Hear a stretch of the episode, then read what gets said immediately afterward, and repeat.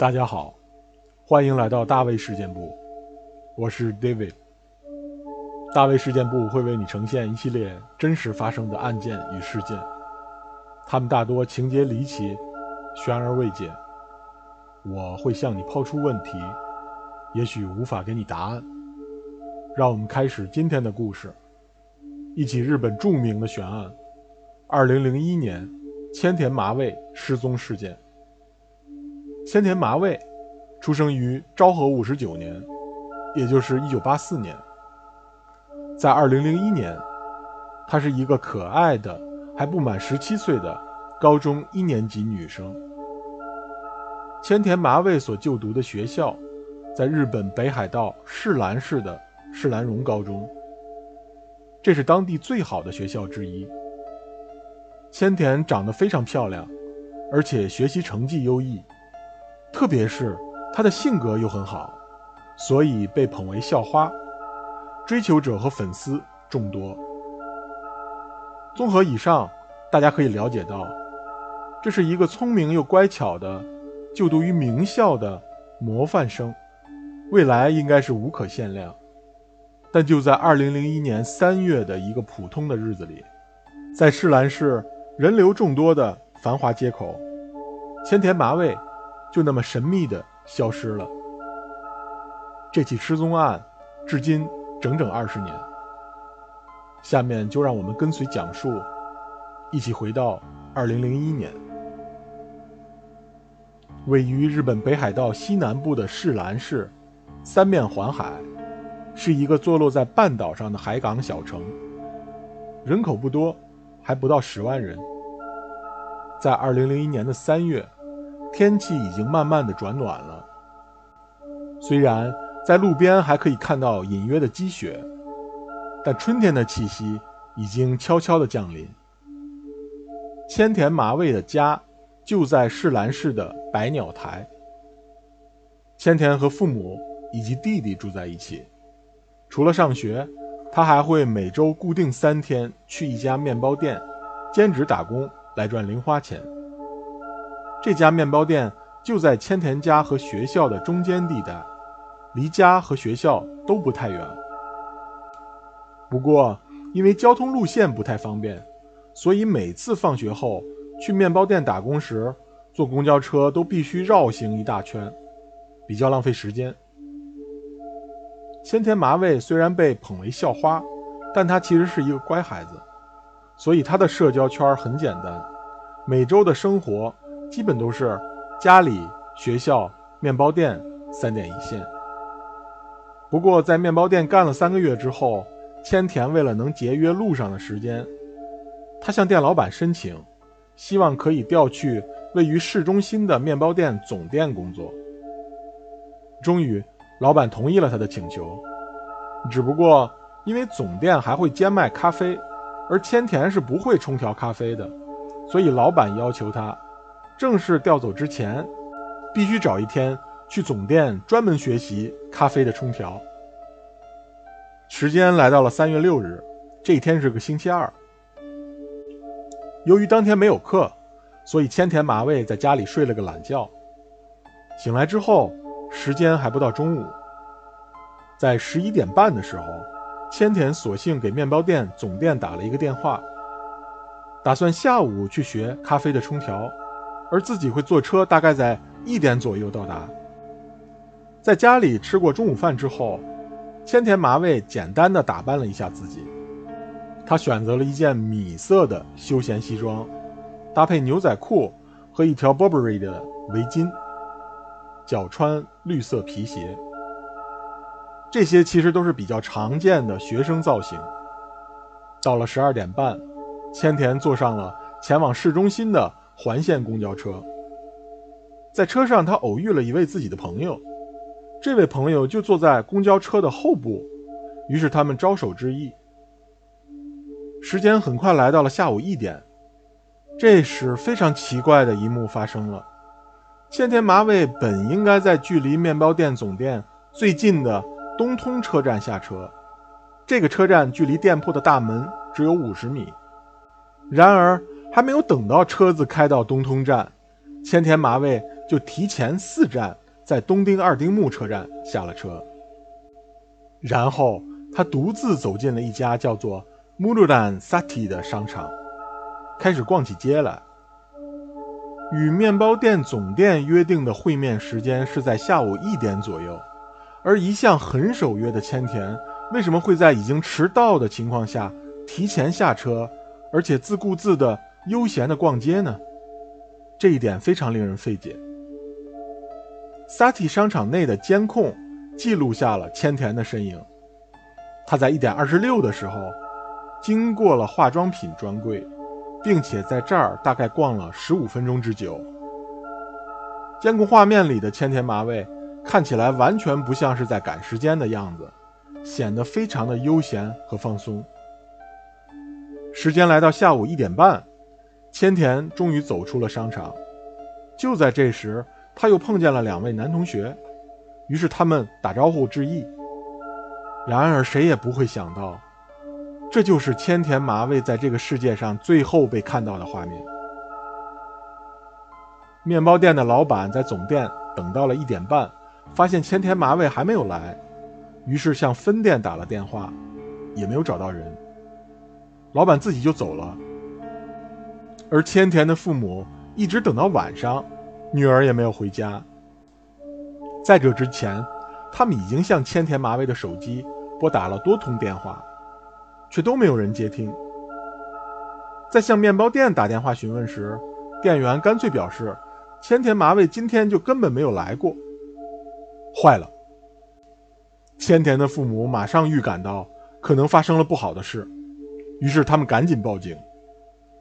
接警之后，警方首先向面包店的店员进行了询问，然后在附近派发了几百张寻人启事传单。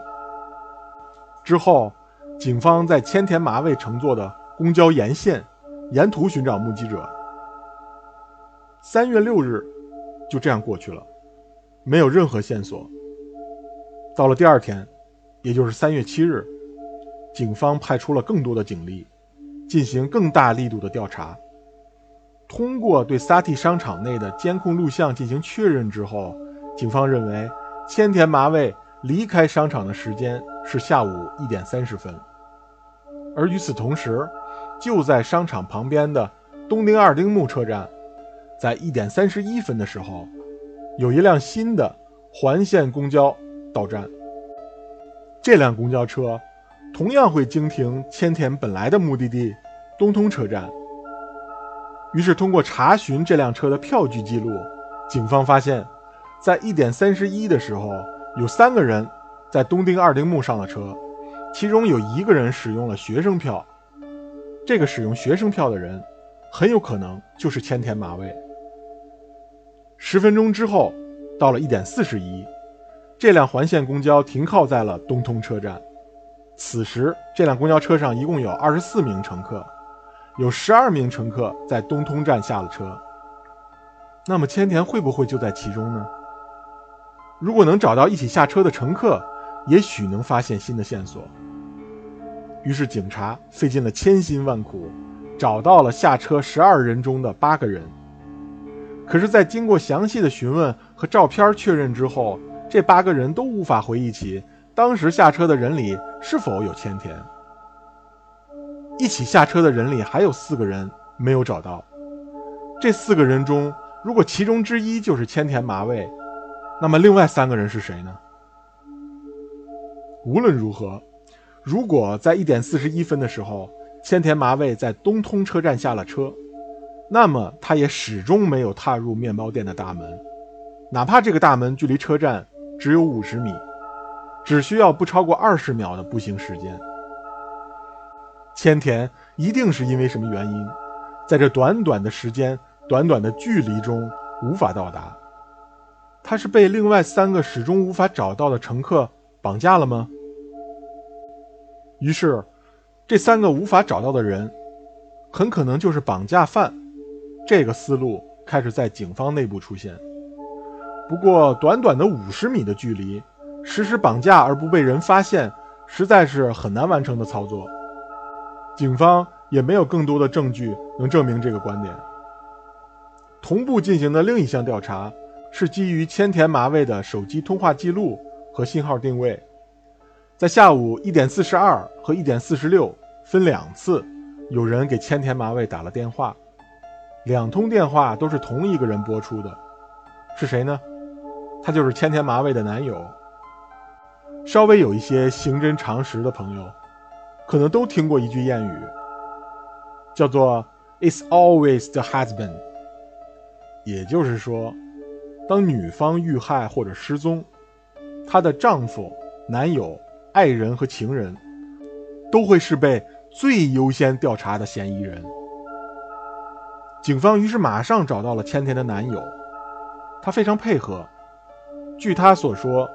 打第一通电话的时候，电话里的环境音比较嘈杂，听起来像是在室外。当时千田对自己说：“我已经到市区了。”然后打第二通电话的时候，电话里感觉非常安静，像是在室内。这次千田说自己现在不方便说话，过一会儿我再打给你。而他一直等到下午四点，千田也没有把电话打回来。于是千田的男友再一次拨通电话，这时却是无人接听的状态了。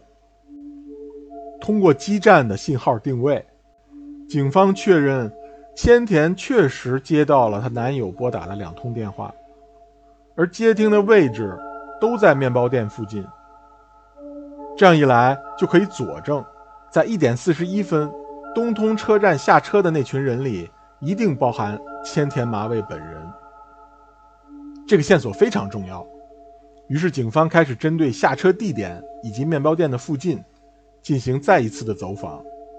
在这个过程中，有面包店的女店员向警方透露了一个信息：面包店的老板有可能会见色起意。为什么这么说呢？因为曾经有一天，千田麻未穿了一条好看的裙子来店里上班，老板于是对千田说了一些暧昧的话。而这些话都被这名女店员听到了，警方马上控制了店老板，把他带到警察局进行盘问。可是店老板从始至终都坚称自己是冤枉的，自己非但不会对女员工有什么非分之想，自己也从来不缺女人和女伴。在三月六日下午，他在店里等千田的到来，等到一点半还不见人影。他在向分店拨打电话询问了之后，就外出了，一直到三点回到了自己的家里。警方证实了面包店老板的说法，可是，在案发最关键的一点半到三点之间，他去哪儿了，却无法给出明确的答复，含糊不清，说自己记不得了。警方于是认为他有重大作案嫌疑。可是因为缺乏足够的证据，只好放店老板回家。之后，警方派人对他进行了长达三天的跟踪，在这三天的时间里，却并没有发现更多可疑之处。没想到的是，几天之后，面包店的老板自己登门修改了之前的口供。他说，三月六日下午一点半，他离开面包店之后，就感觉身体很不舒服。于是他直接回了家，中间没有再去过其他的地方。有人作证吗？有的，证人是现成的，就是他的母亲。而我们都知道，在多日之后修改自己的证词，还让自己的亲人作为证人，这些本身都是不足采信的。可是也没有办法，因为苦于没有直接证据，警方最终只好放走店老板。在之后的日子里，私家侦探针对有诸多可疑之处的面包店老板进行了独立调查。他们有两点惊人的发现：其一，店老板收藏有为数不少的包含密室囚禁题材的色情录影带；其二，就在面包店总店的楼上。呃，因为店面在一楼，楼上其实是空屋，就在楼上，店老板还有六间房子在出租，其中四间以存货的名义租了出去，而还有两间就在案发时一直是闲置的空的房间。针对这一点，警方在进行调查的时候，竟然没有去楼上的房间进行搜索，令人匪夷所思。非常遗憾，因为没有足够的线索和证据，警方没有办法起诉任何一个人。嫌疑最大的面包店老板，依然是自由之身。而十六岁的千田麻未，始终没有被找到。本案成为了著名的悬案。后来，坊间媒体曾就此案做过大量的报道，还做过一次匿名的问卷。问卷的结果竟然有百分之九十的网友认为，罪犯就是面包店老板。那当然，还有一些人认为，罪犯其实是和千田一起下车的。那三个没有被找到的乘客，千田并没有遇害，他是被这三个人挟持到了北朝鲜，现在就生活在北朝鲜。到今天，这起失踪案已经过去了整整二十年。在这二十年的时间里，世兰市的警方从来没有停止过努力，他们前前后后出动了超过四万五千名的警力进行搜索。调查了超过四百个嫌疑人，收集了大量的线索，同时进行悬赏。可惜，随着时间的推移，有效的信息已经越来越少了。在二零零一年的三月六日，也就是千田麻未失踪二十周年的纪念日，北海道士兰市警方再次披露了关于这起失踪案的更多细节。其中包括千田麻未脸上痣的位置、他的血型等等，同时提高了悬赏的金额。他们希望能有更多的收获。大家如果好奇，可以去北海道警察本部的官网去看一看，在失踪者信息的那个页面，你依然可以看见千田麻未的悬赏启事，其中使用了千田麻未在二十年前的一张。学生时代的证件照，你可以看到千田那张属于十六岁年华的漂亮的、单纯的脸。好了，今天的故事就到这里，感谢你收听大卫事件部，我们下期再见。